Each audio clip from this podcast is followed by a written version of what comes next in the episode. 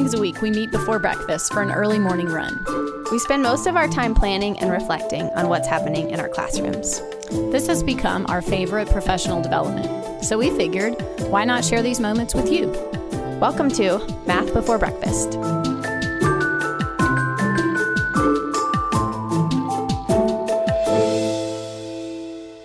This is episode fifty-five. I'm Tracy Profitt. I'm Ruth Urquiaga. And I'm Jay Profitt. And we are excited to be together on this Monday morning at five forty-one in the morning, guys. This is this yes. is this is going to be a good day. It is. Um, we have a we have like seventeen different things we said we were going to talk about. Who the heck knows how many we'll actually right? get to? So, I'm guessing three. You think three? Probably so. So Jay has some secrets he wants to tell us. I don't really know what they are. He's written them on a note card, and he's sitting here like, "Let's go, come yeah, on! I'm I can't excited. Wait." And so, then wait, wait, I got to okay, give sorry. like a I got to give overall the, the intro. Um, it's not my turn yet. Ruth's going to talk about stuff she did last week, right? And maybe some scientific notation. Um, you're gonna you did a like a three act task and, um, and some random stuff to engage students this week before the holidays. Yeah, and then I've got um, some questions that I really need your help with, Ruth. Okay. So I'm hoping we get to them um, about Cuisenaire rods and multiplication specifically on a number line. Okay, Jay Profitt, go. All right. This week on my episode of Large Numbers in Real Life. Oh, This yeah. is a podcast within a podcast. Okay, great. Um, so I've last every every Monday I get to work, and it's not just Mondays, but Mondays specifically. I usually have some things that I'm getting ready. I'm going over, you know, emails that have come in. You know, I have some some morning rituals, but one of those morning rituals is to check and see who was on the N P R Tiny Desk concert that got posted that morning. Okay. And for those of you that listened or don't know what that is, Ruth. N P R Music. Oh, I wasn't, I wasn't looking at Ruth. Was, did she have the I don't know what that is face? Well, come on. It's like pop culture. Yeah. Well, sorry, N- Ruth. N P R, I love you. N P R Music Studios um, has this little thing where it's called a Tiny Desk concert, and they're just in a corner of their offices.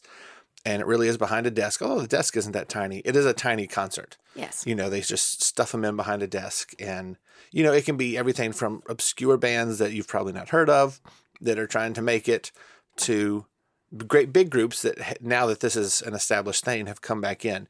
Um, like Taylor Swift. Have you heard like, of her? I have heard of Taylor Swift. Okay, good. good. Taylor Swift did it maybe a month ago. Okay. Um, and so...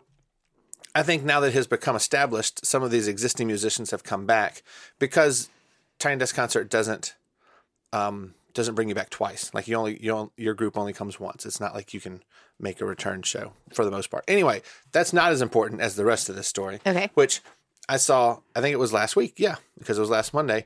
Um, they had Carly Rae Jepsen um, singing on. Oh, I know on that Tiny one. Desk. Really? Yeah. yeah. Nice. So.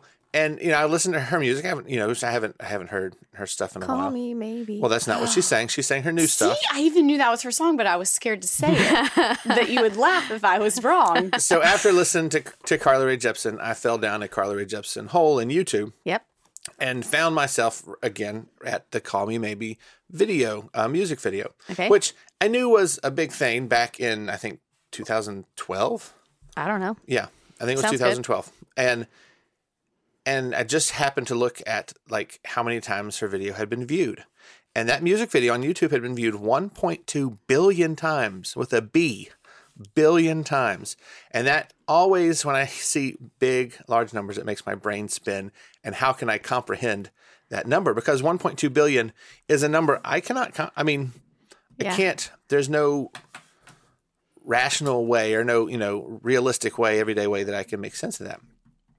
So I started trying to break it down, and this video was um, two hundred seconds long. It was like th- was it three minutes and twenty seconds or whatever it was. And it ended up being easy to calculate. Okay.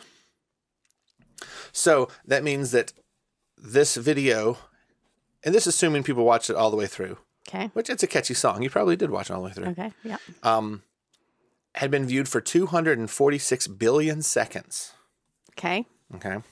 And so I start stepping down from there to like just over four billion minutes, sixty-eight million hours, two point eight million days, all the way to seventy-eight hundred years that this of seventy-eight hundred, like seven thousand? seven thousand eight hundred years okay. of view time. Okay. For this one video. Okay. So And then I decided that's still beyond what I can really comprehend. Sure. So if we took somebody's lifetime and they lived to be eighty years old. Yeah. Okay, we're just going to start with that number because it was a common number.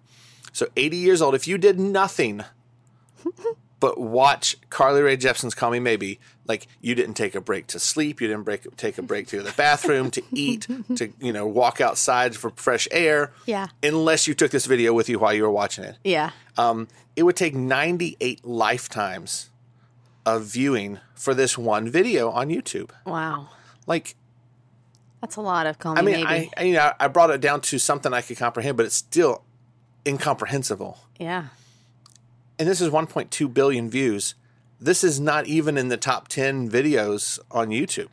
Yeah, because multiplication made easy is probably in the yeah. top ten. No, it's not. It's probably had what?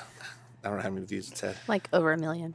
See, that's impressive. Thanks. I should do one of these little things for your your video. Yeah, that'd be cool. But I said, you know, I was, you know, this is a pretty impressive video, and I didn't I didn't go out and search what's the top. I just started looking for videos that music videos from people, and yeah. you know, found one that. So Call, Call Me Maybe is one point two billion. Okay. Um, Taylor Swift's Shake It Off is two point eight billion, twice as many okay. views. Um, Mark Ronson and Bruno Mars' Uptown Funk, I don't know if you remember that music video. Yep. three point seven billion views. And just how much bigger and how many more lifetimes of watching those videos. I mean, it's like... Yeah. Wow. It's... It's so crazy. That's funny that you said that, because last night on the couch, Mike said he was watching something on the news, and he said that he was like, Ruth, I don't know whether it was a minute or a second, but four hundred thirty-five thousand YouTube videos get uploaded every mm-hmm. either I don't, second or I don't know or the minute. Stat, but it's it's wow. crazy. But that YouTube has, once you break over one billion, that's, you know, that's that puts you in a whole nother league. So um, she's at one point three million. Built. I am totally going to use those videos for scientific notation. Yeah. Because cool. yours says one million three hundred nineteen thousand sixty-nine. So we could just say that that was about one point three million. Yeah. All right. So for this podcast within a podcast, do, did you say you have something else to share? The other thing hasn't really to do with numbers, but Adley brought me this rock last night. And it looked like kind of a gray and brown brain. And she told me that it was a geode. And I said, Adley, how do you know that's a geode? She said, well, I bought it at King's Dominion, and they said it was a geode. And I was like, oh, no. She was like, I want to break this thing open and see the geode inside. Yeah. And I was thinking, oh, man, I'm going to break this thing open, and it's going to be some ugly cauliflower-looking rock up in mm-hmm. here. And I cracked it open, and it's awesome. Yeah. It really is a geode. It's got, like... We'll try to put a picture on the yeah. podcast. I mean, I'm sure there are bigger, fancier geodes out there, but to crack this thing open and to see all the, bil- well, maybe not billion, all the s- many, many little facets and shiny surfaces of these crystals inside this thing was just, just awesome. And I was so glad I didn't have to break to my daughter that she yeah. bought some cauliflower-looking rock, and that's all it was. I'm trying to make a math connection, but anything I'm thinking is really corny, so... Let's just jump to... I wonder how many little shining facets are oh, inside this geode. M- noticing and wondering. Good job. Or if you took a piece of this that you could actually count or estimate, then you could estimate how many pieces are in there. We just did that with how many stars are in the universe and how do they get to that number of one hundred billion oh. as opposed to millions of stars. Why do they know there's billions and not trillions, right? Yeah. yeah. And I think it's I think Carl Sagan. It's his it's his blame it on him. Oh, uh, well, we talked about how you could look at this picture of the stars and, you know, yeah. count how many were inside this square. It was really good mathematical talk for that, but I remember now I'd never tied mine back into scientific notation. Oh, okay. So I wrote these things out, and instead of for like two hundred forty-six billion seconds, instead of having a bunch of zeros on the page, I just wrote two forty-six B. Okay. Now, that's not scientific notation. I understand that. Yeah. So you don't need to write in and say, Jay doesn't understand scientific notation.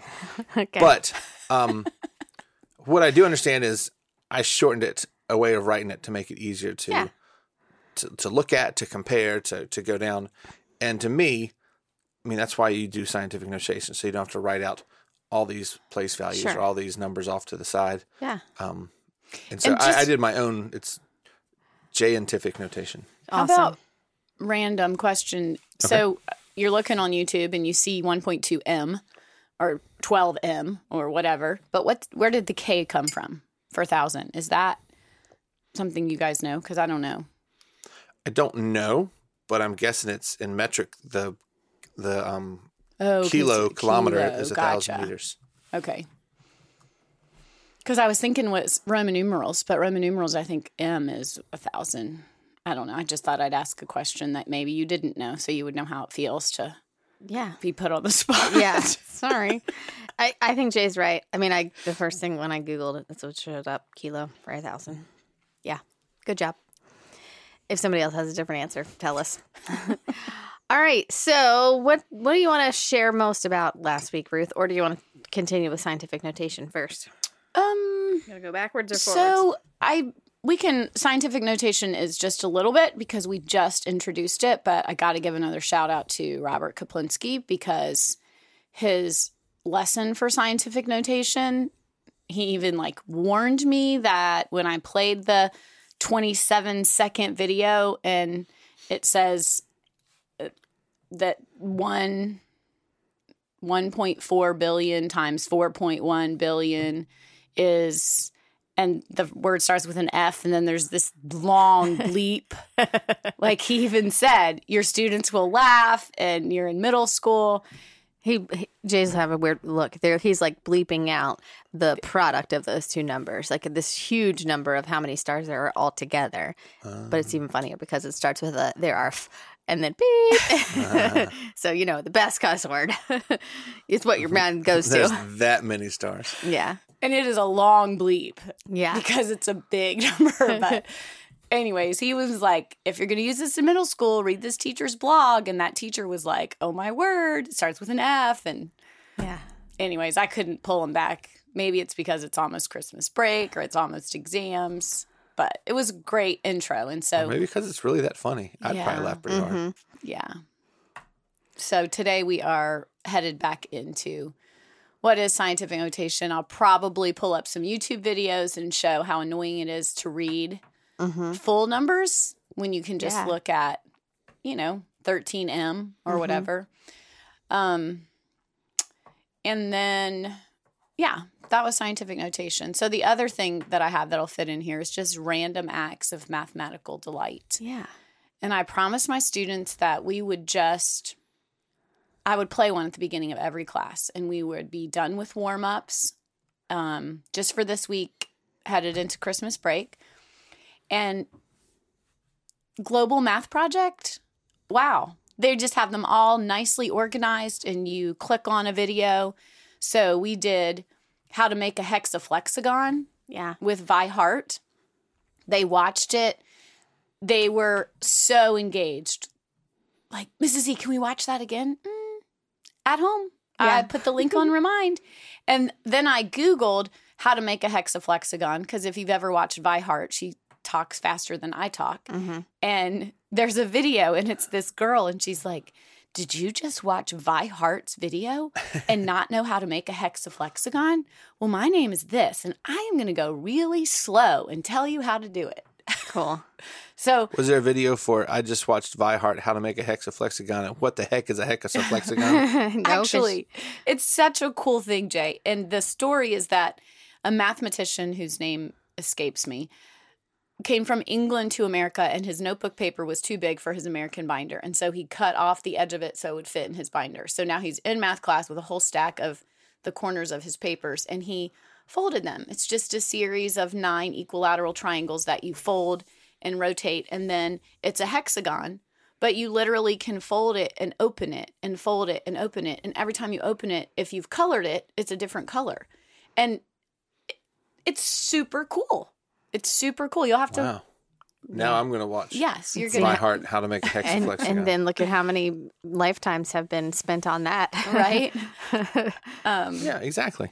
So the other thing that there was there were some riddles. Mm-hmm. Um, one of them was you are trying to um, help these cats not be or healthier city not be eaten by giant cats. And you have to make the number two, ten, and fourteen show up on this um, machine. And you can only use the button plus five, plus seven, and the square root. And you have to make a two show up before the ten and before the fourteen. And you can't wow. have any numbers show up greater than sixty. And you can't have any repeat numbers. And that's a lot of rules. Doggone it. If I didn't have kids who totally didn't even listen to my lesson. And at the end of class, we're like, see, I think I got it. Oh, cool. Oh, Tracy, Walt, he I just saved our city from the cats. Up. Yeah. He just ate it up. He thought it was just the greatest thing ever. Awesome. So. I love it. That's an that's an underused resource. Every every morning, I have to tell y'all that every morning on the run, that's like the first thing out of Ruth's mouth. What is, is it called?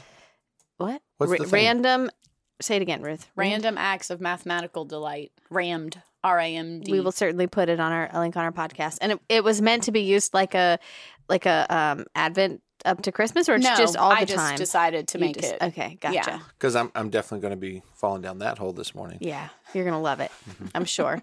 I just previewed it and it looks pretty cool. Okay. Um, did you want to talk about the um, penny? Because last on the last on fifty-four episode fifty-four, we were setting up the penny task. Do you want to share some takeaways? We did talk about it like every day on our run, but yes. everyone who might be Not just all of us were on sitting your run. On the edge of their seat waiting to hear how your penny task went. Maybe boil it down to a couple of comments. Okay, so I think you were the one who said we really should model. I well, I don't know if it was you or not, but I modeled productive struggle. Yeah. So we together as a class discovered how many pennies were in one stack of the cube. If hold on, pause right here and go back and listen to fifty-four if you're not sure what we're talking about. Okay, right. Keep going. So the pennies. Oh, good, that helped. Yeah, it's okay. I'll do it. It's a it's a cube. This is a um, a three act task that we'll link again. But it's a cube that is clear plastic, and you can see through one side of it. And they're stacking pennies in the cube, and the question becomes how many pennies are will fit in the entire cube, stacked in stacks. That's the and it's a that's the prompt. Okay, go. So. We estimated I was modeling productive struggle, which means, first of all, I was really surprised that students couldn't tell me what two things they needed to figure out how many were in a stack. Yeah. We were really on the struggle bus with, I need to know how tall the cube is, and I need to know how thick the penny is. Yeah. And I had determined that I was not going to tell them those two things. I was going to make them ask for it. So they did some creative stuff, like they were saying, well, why don't you tell us how many are in two rows? Okay, well, that's a little bit too easy. Mm-hmm. You know, what else could you ask for? How would you? How would I figure out how many are in two rows so I could tell you? I, I was out of questions. I was out of leading questions, funneling questions. But we eventually got there, which took up a lot of time, and they didn't have a lot of time to then figure it out. But I will say that I thought this task was going to take one day, maybe one and a half days. And the end of the third day was like, this was a lot of math. Right. Right. But we got to on your mark, get set, hurry up and do all of the rest of it. But I feel like, and it's really scary to know that, was that worth my time of getting towards my objective of actually dividing decimals, because everybody used multiplication. Mm, yeah. And so we weren't practicing over and over how many times does six hundredths go into six. We were practicing what's six hundredths times fifty and what's six hundredths times forty-five. Yeah. Um, like using multiplication to really solve a division problem. Right. And so we discovered the ratio table. I was able to give it that name, but I had a lot of students who did it. And I was able to name strategies that I saw. So um, Catherine used the ratio table. So we call that Catherine's table. Well, Parker, he is just such a fun kid. And I go over to his paper and he has six times one hundred equals six hundred, and he has one hundred circled, and he's just got his arms folded, and he's got this big grin on his face, and I'm like, Parker, tell me about what you did. I don't see a whole lot of math on your paper. And he's like, well, I don't really like decimals, Missus E, so I just made that penny bigger. You what? Well, I a just made big, it fat penny, six-inch penny. And since I had a six-inch penny, I knew my container would have to be six hundred inches. And then it was really easy to figure out, which is totally dividing decimals. Yeah, that's what you do. Yeah. But for him to, like, come up with it, it was so cool. So the next day when I introduced his strategy to the rest of the class, first of all, he is not the student who everyone's like, oh, Parker's so good at math. So his face when this was— Do people sit around and say that about anybody? I think so. I mean, I think that in a sixth grade classroom, you know, like, oh, she knows the answer. Yeah. You know, they don't say it out loud, but there's this sense of— They know who's always right. They don't wait at the door and be like, here's Jay. He's so good at math. yeah. No, no, they don't do that. It's not okay. like that. It's just like, oh, she's raising her hand. I'll stop thinking. Yeah. Because she's already going to tell the teacher the answer. Yeah. Gotcha. So Parker's strategy is what we practice the rest of the week because cool. he doesn't like decimals. It should be called the fat penny strategy. I like that. I was listening back to this podcast just the other day. Not this one. That's kind of funny to be, say I'm listening to this one in the middle of this one. How's that work? No. Last week's podcast, the one you're talking about. And I remember you saying something about three days. What was it that you were talking about that was going to take three days if it wasn't this? Um, that's how long we had to do the whole entire, like, please learn how to divide decimals. Okay. Because I remember, I remember you, somebody think, saying, hey, this is, this could take three days. I think at the beginning you thought it was going to take one. And then by the end when we talked about it and talked about it, you had oh. kind of a little inkling. Yeah. Because we're thinking, maybe you forgot yeah. that when you started teaching it. Mm-hmm. Because you're just like, okay, we, you know, on your mark, it's at. And I didn't expect them to not be able to do some of the things they couldn't do. Like, and once you've prepped for it and you've thought about it every which way, upside down, inside out, you know, you've and thought taught about it five times, yeah. and you get to the end, the you, last period. You of expect the day. them to be able to use your prior experience and figure it out quickly. Yeah. So, anyways, I feel like it was definitely worth the time. Mm-hmm. Um, I would really like to be able to figure out how I could do some kind of a, a grade, because it's really important to our administrators that we have three grades each week, whether it's assessment type grades, formative assessments, classwork. And I had those three days of stuff and was like, what do I do? Like, how do I, like Parker, he had six times one hundred equals six hundred on his paper, but he had totally understood it. Yeah. Where someone else might have multiplied six hundredths times two to see if that would work. Yeah, and that's all they have. Does two pennies fill up yeah, a six-inch cube? So hard. Point? It's there's like, I just hate grading the the like journey part of it. You know, mm-hmm. there's that's what you were doing. You were like getting from step part, you know, step A to step B, and and it's messy and it's like, mm-hmm. I mean, I did have them, but like, it's the important part. It's the important part, but. Grading that do just doesn't that make sense. Right. You so could... I did, what I ended up doing was telling them from the beginning, you have to have three things that you noticed and three things that you wondered, and you have to have an estimate. And this is what your estimate has to look like. It has to be a number line. You have to have, this is my too low. This is my too high. This is the true median. Mm-hmm. And then where does your estimate fall on that line? And that was it. So then you had to have some kind of work for the rest of it. Mm-hmm. You had to show me your thinking some kind of way. Even if your thinking was wrong, I needed to see that you were thinking. So you have to decide how you're going to show that. Yeah. When you're saying that, I'm remembering that I've done that before, too. When I did a three-act task before in fourth grade, I used I like Graham Fletcher's, like, organization sheet. Mm-hmm. It's, it's not the one you, you, like, basically made it on paper. But his sheet is well organized, and it was just like, is it complete? Did you write some notice things? Did you write some wonder things? Did you do the estimate? And do you have the question that we're solving? You know, like that's really not – it's kind of yucky because it's not really assessing any understanding, but it's assessing that you participated enough. You know, you were you were following along enough to know or yeah, stick with us. I don't.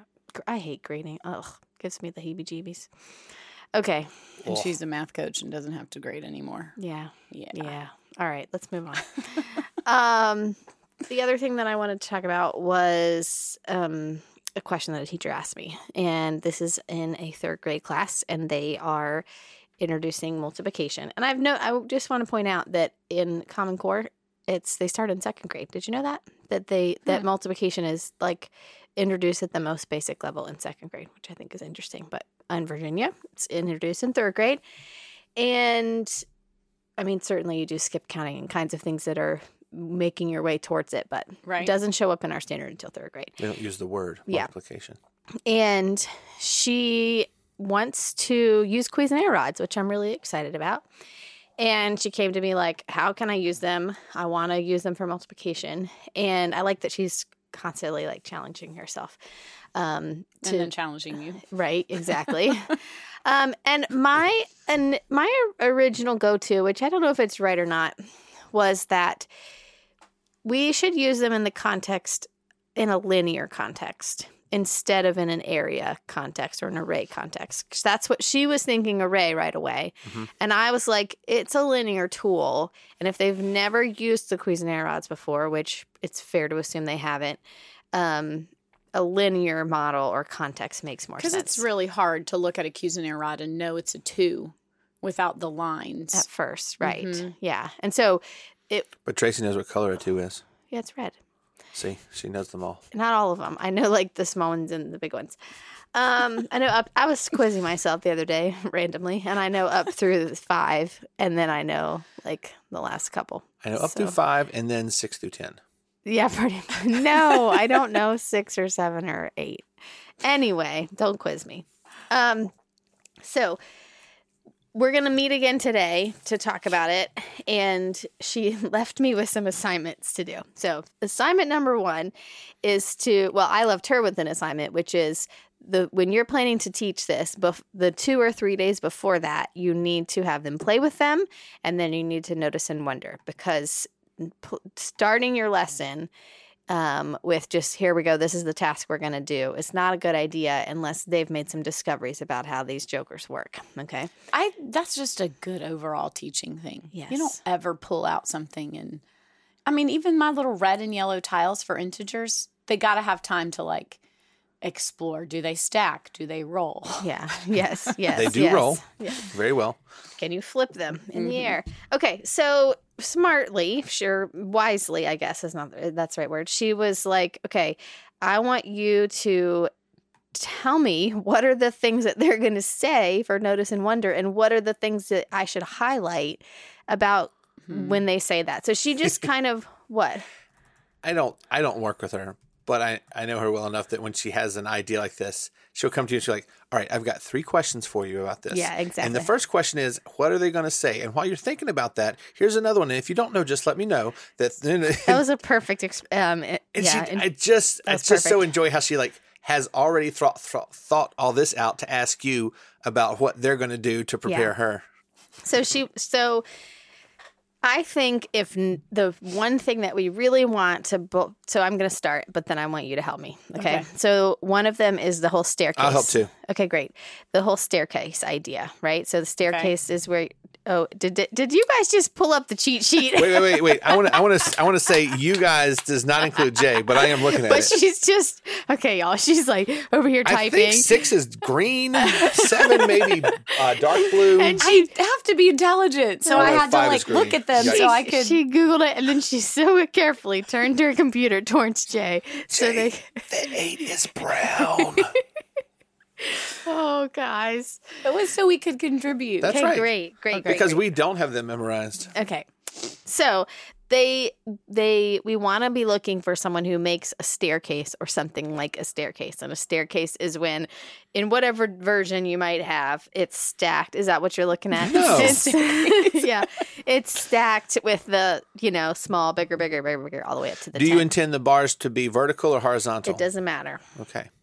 Um, so a staircase. And I think the important thing, so, so you might, the question might be, um, why are you, why does it look, I don't know. What would you say? We want them to say something about each one is one more than the next, but what's the question to get them to articulate more about the staircase? Why does this staircase work? Okay. Ruth? Um, let me, so what if you had the kid beside you that decided he was going to keep out the two and the five, and we saw this, like, big jump? Why doesn't this one work? Just like Jay said, why does this one work? So mm-hmm. if you were the teacher, you might take out some of the middle and slide it up there and say, you know, if you were going to walk up the staircase, why wouldn't it work? So okay. for the person who can't answer Jay's question, yeah. now you can visually see why it wouldn't work. Okay, so like here, here's a staircase. Take out a couple and say, okay, if you don't have an answer for that, why, why, why is this not a staircase? Mm-hmm. It might be easier to explain that that they don't step up by even amounts or equal amounts. I don't like that word even. Equal right. amounts every time. Okay. The other thing that I know you want to notice is equivalence. So somebody might say... Those uh, two yellows make the orange, yeah, that kind of thing. Yeah. yeah. Two yellows equals an orange. What? Um, and and then I think it would be important to write to write some of that on the board. And I've seen people use, like... A one, there's a there's a system. I don't have it that memorized. There's like one letter for each one. Is that on your what you're looking at? Do you have the letters? Like mm-hmm. yellow is each Y, one obviously. Each one has a C M. Does that count? Centimeters? No. But so you would write two y equals O if you wanted oh. to do that that way. So right. it's that says two yellows equals orange, which is kind of cool because it's working towards algebraic notation. You know, right. um, where the number and the thing that you're multiplying are I would butted say right that you would other. Probably, I don't know if this is kind of standard, but K is black and N is brown and B is blue. And the rest of them, it's all just the beginning you letter. You got two greens. Oh, yeah, maybe you're right. I'd have to find it, but. Yeah, there is somewhere. But Or she could just write out it the words. It's cool that two light greens equals a dark green. Oh, yeah, that is cool. Because dark green's six. You didn't know that because you hadn't memorized them. But thank you. I did, Thank and I'm you. Just sharing that knowledge with you. You're so full of it. Full of yourself. Okay, so some equi- some equivalence things. And then you really want to pull out some with the white. Like that. That's the one. That, sorry, yes. That's going to move them towards naming them as numbers. You know, like mm-hmm. getting to the idea that they're numbers. So, yes, we want to start with some equivalence, but... What are the questions she's going to ask to highlight the how many ones is each one worth? I have a question for you. Okay. This goes back to I'm I'm listening to you talk, you know, as as single num as representing numbers, and earlier in this conversation you said they are a linear tool. Yeah. But we we have those frames for them that are definitely two-dimensional. What do you, is there a different, I mean, are you saying they're linear tools for right now to learn how to use them? I think so. Because yes. we definitely, I mean, all those frames that you have are made to be two-dimensional and not linear. Yes. So what he's talking about for I Love Math Day last year, we got the idea from Simon Gregg. He has, he makes all over Twitter, there's pictures of one hundred faces, which are faces that are made out of a value of one hundred Cuisenaire rods. Um And we, to make it simple for our purpose, Jay made these ten centimeter by ten centimeter wooden frames. And the idea is that the kid would fill it with an area of one hundred. Um, and then they would dump them out and make a face out of what they can tell is one hundred piece, one hundred count or area kind of thing. Um, so, yeah, that there can be used for both. I think okay. it's just that... It's if you do if you never used them before, like Ruth said, not having the divisions and knowing how many they're worth, I think it'd be a tough to go to right away. Sure. I was just yeah, that's that just is a, area a because thing. you would see, you would know it was a hundred because it would you would it's in a square and it would be ten by ten and then you know that that's orange by orange. Yep, that's exactly except for you can't fit an orange by an orange. I know we were, right? That's one thing we were talking about this week when she brought up that question is you can't like multiply and you know stack them because. They would have to actually overlap, and it makes you can't. Yeah. yeah. It doesn't work that way. So I was thinking while you were talking, I had to write it down so I don't forget because okay. I totally reached that age where it's gone. But if she could find one student who had the little white ones match up with any color. Every time I see that, students think it looks like teeth. So you could say, let's all make some mouths. How big is the green mouth? How big is the black mouth? So that's a discovery that they could come up with that would force them to use the white ones. Okay. Um, and see how many teeth fit in that big mouth. I never would have thought of that.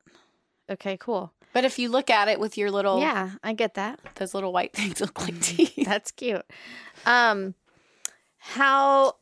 Well, how do you feel about, should they make themselves a staircase, like, um, cheat sheet like you've got, or should they get a piece, should they be given a piece of graph paper and color them in? Should they just, should she just have an anchor chart once it's discovered and, and post it to not waste the time of, like, creating one? I, go ahead. What are your, what are so, your thoughts on that question? I don't think it needs to be required.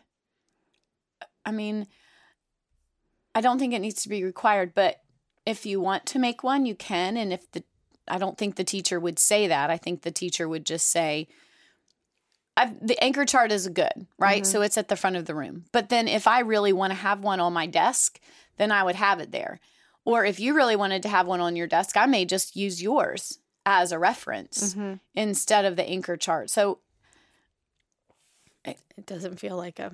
It doesn't feel like it's a necessity. It feels like it would take a lot of time for some of the kids to outline it and then color it neat enough or yeah. color it so you could even read it.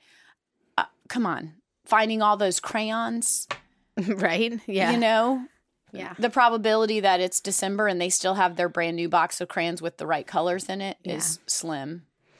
Uh, my kids, oh, because I it was probably that thing. I didn't want to take the amount of time it was going to take to make it. And my kids would just, if they cared, they would start a lot of the lessons by making a um, staircase, and then they would just refer to it right on their table. By mm-hmm. and um, the kids that had it memorized didn't need to do that. You know, it just became the tool that you made yourself when you realized you needed it. Um, so you might, like, point that strategy out to the class, like right. pointing out that someone has done that to help them, I think would help everybody else. I'm put, I'm gonna write that down. Um, point out. Okay, C- those are the two things that I would want them to notice and wonder notice about are the staircase and the equivalence. Is there anything else that would support this? I think for them to know that the smallest one is the unit. Oh, that's mm-hmm. good. That every one of them can be broken down into the, the little tiny white block, the little smallest block. And that they're that. They're not just units of that long, but they're all that um, thick or wide or however you're mm-hmm. looking at them on the, on the ground. That's really good. So do we just say that, that we're gonna we're going to call this one, and then we're going to call this... If this is called one, what is this yellow? I, I, I mean, that's how I approach it with base ten blocks. This okay. is the unit. This is why it's called the unit, um, because it's the basis of everything else. Mm-hmm. Okay. I just think, you know, it's not – it it helps. You know, they they will all think of everything back to this – this small one centimeter cube. Yeah. And I think that helps if things start to get too abstract and, and they get start to get confused, they can stop and go back to, mm-hmm. you know, the basic of this is, this thing is five centimeters long or, you know, what, whatever. Yeah. Well, then that, okay, that's really good. I think the other thing is somehow is... Are she just going to tell them it's a centimeter, or is there some way they're going to – could she put rulers out? Should she have rulers out to begin with, and they might just see that the centimeter correlation? I like mm. that idea, but I'm also afraid that sometimes they're not quite a centimeter. Yeah, true. And so they're like, hey, this this thing is, you know, eight millimeters long or eight millimeters. And then that just messes up the whole thought process mm-hmm. because as they've been mass made, they're not – They're not always a, a, a true centimeter. Neither are the rulers always the same. Have you ever noticed so, that? Uh, yes. So what if you... Wait a second. Rulers aren't the same? Yeah. They, like they're mass-produced. They're, they're off a little bit a lot yeah. of times. I would say maybe at the end of the lesson, she pulls out the inch ruler and she pulls out the centimeter ruler and she says, if this is our unit, which one of these makes the most sense? Do you think this is um, an inch yeah. or do you think this is a centimeter? And let them choose from that.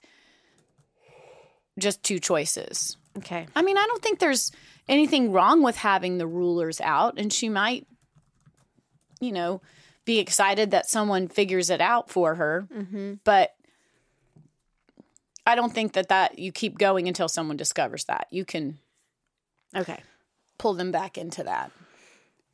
All right. I think so I think these are the four things that we want to establish are what a staircase tells you, why it's a staircase, what the Like, should demonstrate how you demonstrate equivalence, that the one is going to be the unit today, and that each one of those, that the, that the white is going to be the unit, and it's equal to one, and we're going to call the others. They're going to have values based off of the one. And then the, the or each a centimeter, which allows us to use the meter stick to do some linear modeling of, of numbers without having to count at this point, you know? It's kind of like the fact that you can la- line them up against a ruler or a meter stick is a tool to make it a bit faster at first, quicker, you know? Mm-hmm. All right. That's, that's plenty, right? That's going to take... I think that's good stuff. Yeah. Okay. I think we... Conquer that we one. Nailed that. Bang. Okay, so let me walk you through. You're welcome. We're working on the, like we we thank you. Did I say thank you? Um, we're working on a like a shared I was document. Talking to the teacher who had asked how to. Oh, you're welcome, Hannah. She's ne- she hates podcasts. I, even though she was on this podcast, she, every time I talk about the podcast, she's like, "I don't like podcasts. I don't listen to podcasts." So she'll never listen to it.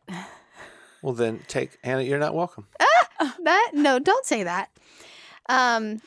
All right, so she said she's going to walk through some guided exploration after that. And so um, she's got some questions here that I think we should share because they're really good. Okay. Um, she has place a rod on your ruler that is equivalent to ten. So she's going to give every kid a ruler, and that means they're going to get out the orange one and lay it down. And then she says, can you find a combination of same colored rods that would also equal to ten?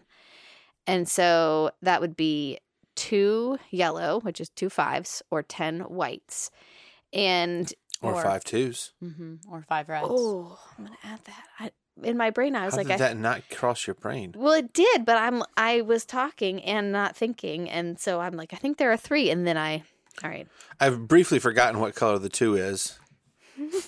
But... Um, I, Y'all are funny. Okay. And so then she says, what question should we ask that prompts them to determine the math sentence? I think she should just say what what multiplication um, expression, no, equation have we modeled here, right? I don't even think she needs to say multiplication. I think if Ooh. She can just have them say two fives is ten and five twos is ten, and then write that on the board, five twos, and then talk about the mathematical convention that we can't just say a five and a two because yeah. it might look like fifty twos. So what or symbol could we two. Put here?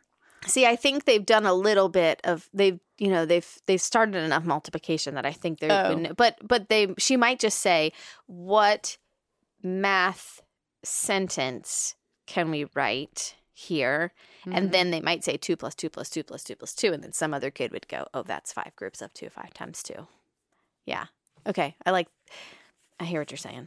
Then she's got place a rod on your ruler that's equivalent to nine. Can you find a combination of light of same colored rods that would equal nine?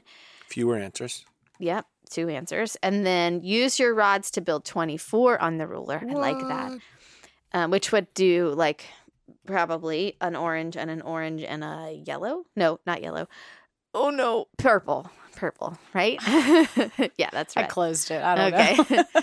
um, how many, like this, how many possible possible combinations of same colors can you make? The total twenty-four. Write a math sentence to go with each. There's a lot of those. There's a lot of those, yeah. Mm-hmm. Yeah. Um, and she said use your rods to model. This is cool. Use your rods to model five times seven. Oh, that's a good transition. Yeah. Um, and then she says, not sure where to go from here. Bigger. Um, except for, aren't there thirty centimeters on your ruler? Yeah, I was thinking that. But she's maybe using meter sticks. Okay. Or just a flat edge of your desk. Yeah. But that could be kind of cool if they have to, like, know how far. I mean, that's could hmm. be an interesting, you know, it doesn't go. How far is this? Right. You know? Maybe she's using eighteen-inch rulers, and they um, do no. have thirty-five centimeters on them. Okay. So I think from there, she's probably, she just wanted to like build some convention of how we were going to use it and talk about it. And then from there, she really wants to go into some sort of rich task that uses this model to solve. So I keep going back to what we already talked about last year when it was like running. Come on. So like there was some type of relay where every person ran three miles, and there were, I, I don't know, could you do like sixteen people in it? Is that the kind of task? Because it feels like just knowing three times six isn't enough of a task. Yeah. Right? But if you did sixteen people, then you could line them up. You could figure out how many ten Mm-hmm. I'm not sure she's ready to go to two digit by one digit yet. That's what you're saying, right? sixteen times three. I'm not sure she's ready to jump that far. Uh, but what kind of a... So for me, it's really hard to go back to create sure. a task that's at their level that... Because I don't know what a yeah. third grader... Well, let me tell you. So I, I spent a lot of time last night just looking, just Googling like rich task multiplication and going through everything on Simon Gregg's Twitter that had to do with multiplication. Like I put his name in and multiplication and I found, you know. I see the cute, the cu- Cuisenaire. You rod. Almost said it. I almost did it. Like Ruth. She realized fierce just then. Ouch. Did you feel that one? I Did you felt get burnt? That one. That one hurt. um, Ruth, our kids make fun of um, our our disagreement on how to say that word. It's pretty funny. Triple just like say it just get, to bother they me. They get different sides, and like they'll. Did I say it wrong? Did I say it wrong? Yeah. Okay. Um, anyway, I just I just spent a lot of time searching, and I didn't find anything great, which is what we talked about a couple episodes ago. But here's my here's my best one so far that I found was he he has this is Simon Gregg. He has a track that ha- that's like a meter stick with a with a hole down the middle of it. Come on. Yeah, it's awesome. Numicon, I think that's what it's called, or that's the brand. And it, and so you can like lay the Cuisenaire rods in the track and they won't fall away. Exactly. Oh, man. I you need know. One of those. I really do. Or ten or twenty. Or um, a class set. Yeah, they're really expensive. Um But you could just put it up against the meter stick, right? And so he had some sort of, these were really little kids, but he they were like rolling dice and they would roll, let's say, um, four times five. And so you would get either four groups of five, so four yellows, or five times four, so five pinks. And you would put them in your track or up against your meter stick. And on your paper, on your board, you would write... Four times five equals twenty. But it, it was like a called a race to one hundred. So as far as I can tell, you'd leave that right there. And then you'd build the next one right mm. after it. And so you're not seeing, like it's not as simple as how long is it because it ended at at twenty. The next one ends at, you know, thirty-six and you have to figure out how long that is, either by skip counting or subtracting or using, I don't know. I think there's, I think it's cool that you're having to figure them out because it's not landing on that spot in the. I have a question. Yeah. Hmm. It sounds to me that you guys could use, would end up using a whole bunch of these little rods. Yeah. How, how many comes in like a set? Um. Because everybody's trying to make a hundred out of them and. You know, and but it's not just fill the sand up with any kind of color you want. You're actually have, having them come up with multiplication problems to. Yeah, I do worry that they're going to run out of pieces. Maybe you could do it as a as a team though. Like you could race to a hundred with the three of us, and so the three of us are working together, or maybe two. Yeah, partners are better than three people, I think it's easy for somebody to not participate. Yeah. If there's three in a group. So like a, a pair of people could race against another pair. Mm-hmm. Yeah. I don't think there's probably, and we don't have enough for every kid to do this. Because, you, you know, you roll three times seven and there's no more sevens. And I, again, I don't remember exactly what color that well, is right off the top of my head. So if, there, if you do that, then you would go, you'd see first if you could do the other one. Oh, if you could do seven threes. Yeah. That'd be the first thing to do. I haven't thought through all this, so these maybe are that's good. When you get a strike and it's the other person's turn. If you can't build it. If you can't build it, they won't come. But you could also build something equivalent to it.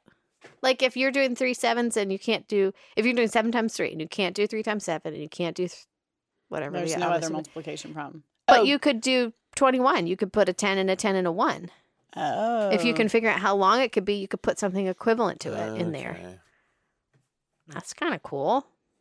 I mean, like that's could be part what part of what the task is, that you have to do this, but you have to um, only use the pieces in your bag, and they have to be right as you go around. You could even lay it. You could also have a strip of um, what's it called? Adding machine? Yeah, lay that down too. How in the world did you get that from what her fingers were doing? Because that's what teachers Holy do. Holy moly. That seemed pretty obvious to me. It wouldn't come. The word wouldn't come, but I knew Ruth would know. You could have, so you'd have your meter stick, and then you'd have your adding machine tape, and you may even like want to tape them in place so they don't get all funky. And then they could sh- like mark it off. This was three times seven. Three times seven mm. equals twenty-one. And and so the then teacher... you could check your work. Yeah, yeah. The teacher could come back and see it. That's good. Um, Your searching was not in vain. You think this is good? I think that's a really good task. I think you are kind of putting it in the form of a game. Yeah. Because you've got a little competition going, but it's not who can do it the fastest because... There's you're gonna you're gonna run out of blocks. Wait, so race to a hundred isn't who's fastest? There's well, just a whole lot more involved. Like just because you know three times seven is twenty-one doesn't mean you're gonna win. Because when you get down to ninety-eight, what multiplication problem do you have to roll in order to be able to fill it to a hundred? So so th- there are several things here to to decide. Like, are we saying it has to end at a hundred? Yeah. Or are you saying it can end and you have to name your ending spot if you don't end at one hundred? I think you do, you know. Or maybe when you roll one that you can't fit, like when you go over one hundred, you're out. And so how close did you get? Were you at eighty? And then you rolled five times seven, and so now you're done. But I kept going until I got to ninety-eight. I think that's a good... So around the room... What that that sounds good. Around we'll like record. This is how close I got without mm-hmm. going over, and then start over. And so the whole room is trying to get somebody. Oh yeah, that's good. Who lands on a hundred or as close to a hundred as possible. That's kind of cool. And you have to have those equations, right? That equal a hundred, mm-hmm. and you could turn that into addition. So you could do twenty-one plus forty-five, where the students.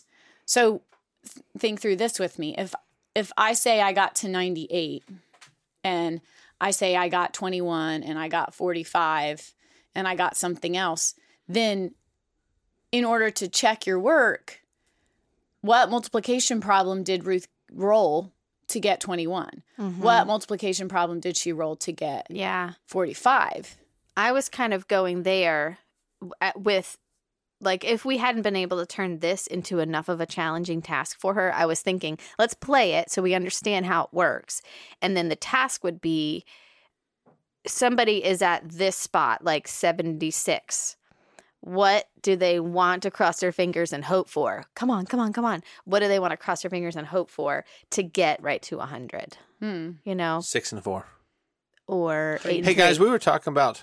Fives and sevens, you can't roll a dice and get a seven. Well, that was my next question. Was what? Co- my did you hear my stomach growling, y'all? No. Okay, good. No. Hope that didn't didn't. Uh, okay, anyway, um, we need to decide what dice or we're going to provide, because when I looked when Simon Gregg was doing this, he was using like dice that had only up to fours, I think, on it. We could use six-sided dice. We could use ten-sided dice. We could use spinners that have whatever the heck we want them to have on it. Like, it could be just one, like, we could have spinners where one of them was ones, twos, and fives or something. Threes, maybe, you know. Um, Is there a reason to make this more complicated than just ten-sided dice? Well, because ten-sided dice are going to get you to the end so fast. There's only going to be – he used well, – if you land on ten, but there's nine other numbers. He used – well, ten-sided, ten-sided dice is zero to nine. Do you know that? Are you serious? Yes. What the heck sense does that make? I don't know. That's what it is. You're going to want to roll a zero. For practicing multiplication times zero? I bet you somebody out there has a ten-sided dice that's one through ten. I bet there exists, yes. But but come on, back me up. I bet in the, gamer, in the gamer world, they're one through ten. In the math nerd world, they may be zero through nine. Oh, I don't. I think that they're zero to nine. I mean, you could still play that if you roll a zero, it's a ten. I'm guessing that's what happens. Yeah, that's true. Uh, okay, but don't you... We like, only show it's a ones-digit ten-sided dice. Yes. Anyway, he used smaller numbers to make it take longer. That's yeah. pr- basically that, what is. That does make sense. What to, his to tweet force said. It to last longer. So I would think you could use a a quarter. It's one or two. Yeah, you could use a ten-sided dice on one on one, and then this one could be ones, twos, or maybe you could just use a.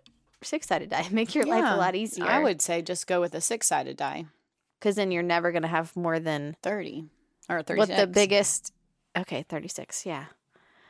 I like that. But then you're not going to use those top color rods. Unless you you're just using them to fill in the space because you have no more fours. Well, yeah, you are because your ten-sided die could have nine. Oh, a ten and a six? I thought you were using two sixes because you said thirty-six. I think we know that... Oh, it would be fifty-four.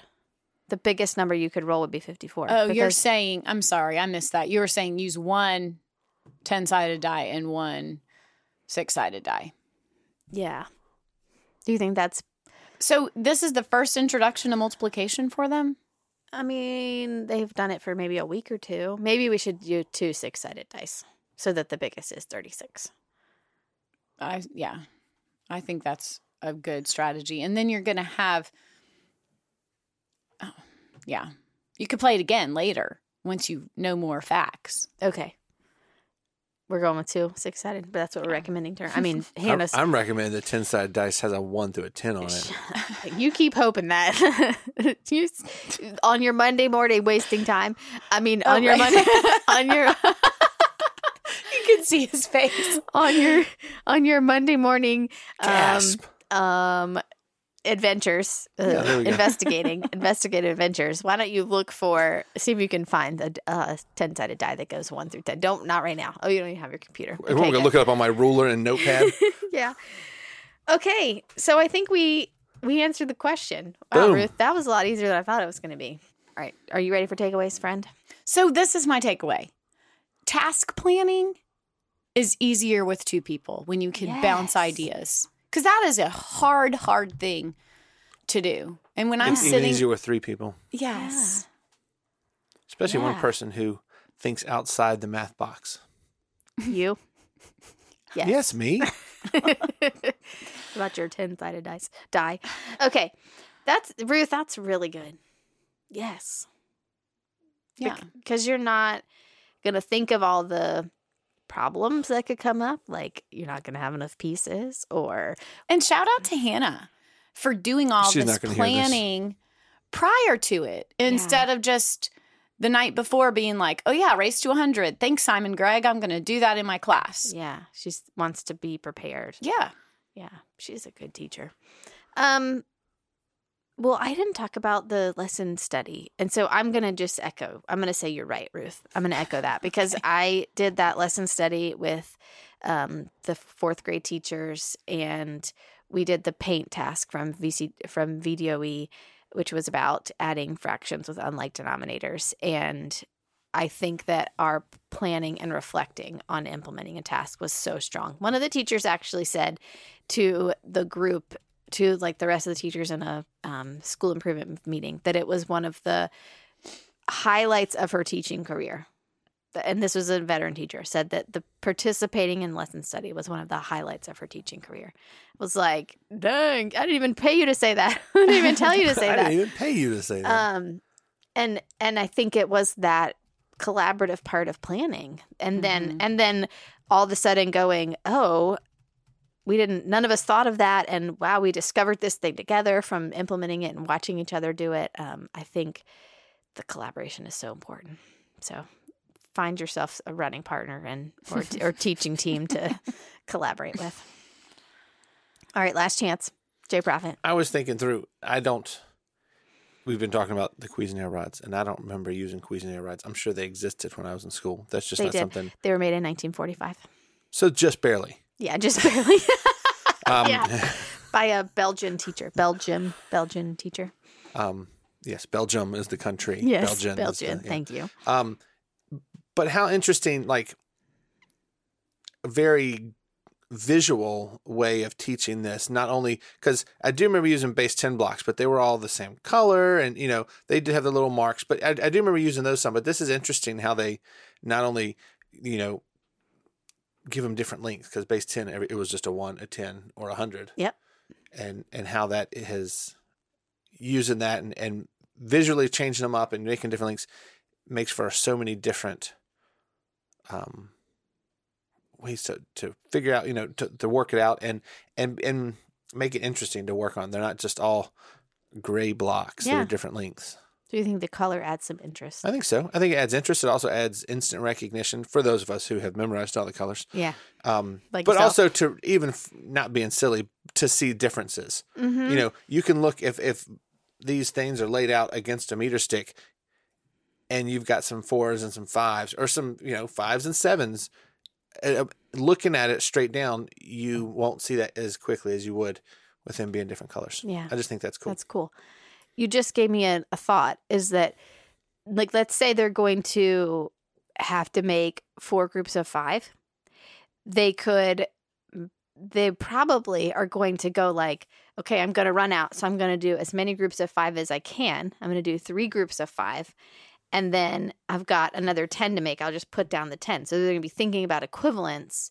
Mm-hmm. It, you know, they might not totally redo their entire expression. They might just redo the part that they can't make. Or like if they need a five, they might do a four and a one, you know, to make it. Or if they're racing to one hundred, then, you know, whatever their problem is, it gets them so far. They mark their progress, but don't have to keep those blocks in the in place. They can reuse all the blocks for every problem they get to, so they're they're marking their progress on the one hundred, and then can pull those blocks up and start again beside it. Somehow, maybe set something yeah. in the take up of space so that they don't run out of threes or don't run out yeah. of whatever's. I think the I just had a really good thought too. Okay, I hey, let's just record you, another episode. Yeah, okay. What if you take a picture of everyone's finished line, project the pictures, and then say which ones of these are models of multiplication problems, because it's really three groups of five and not two groups of five plus four plus one. Uh-huh.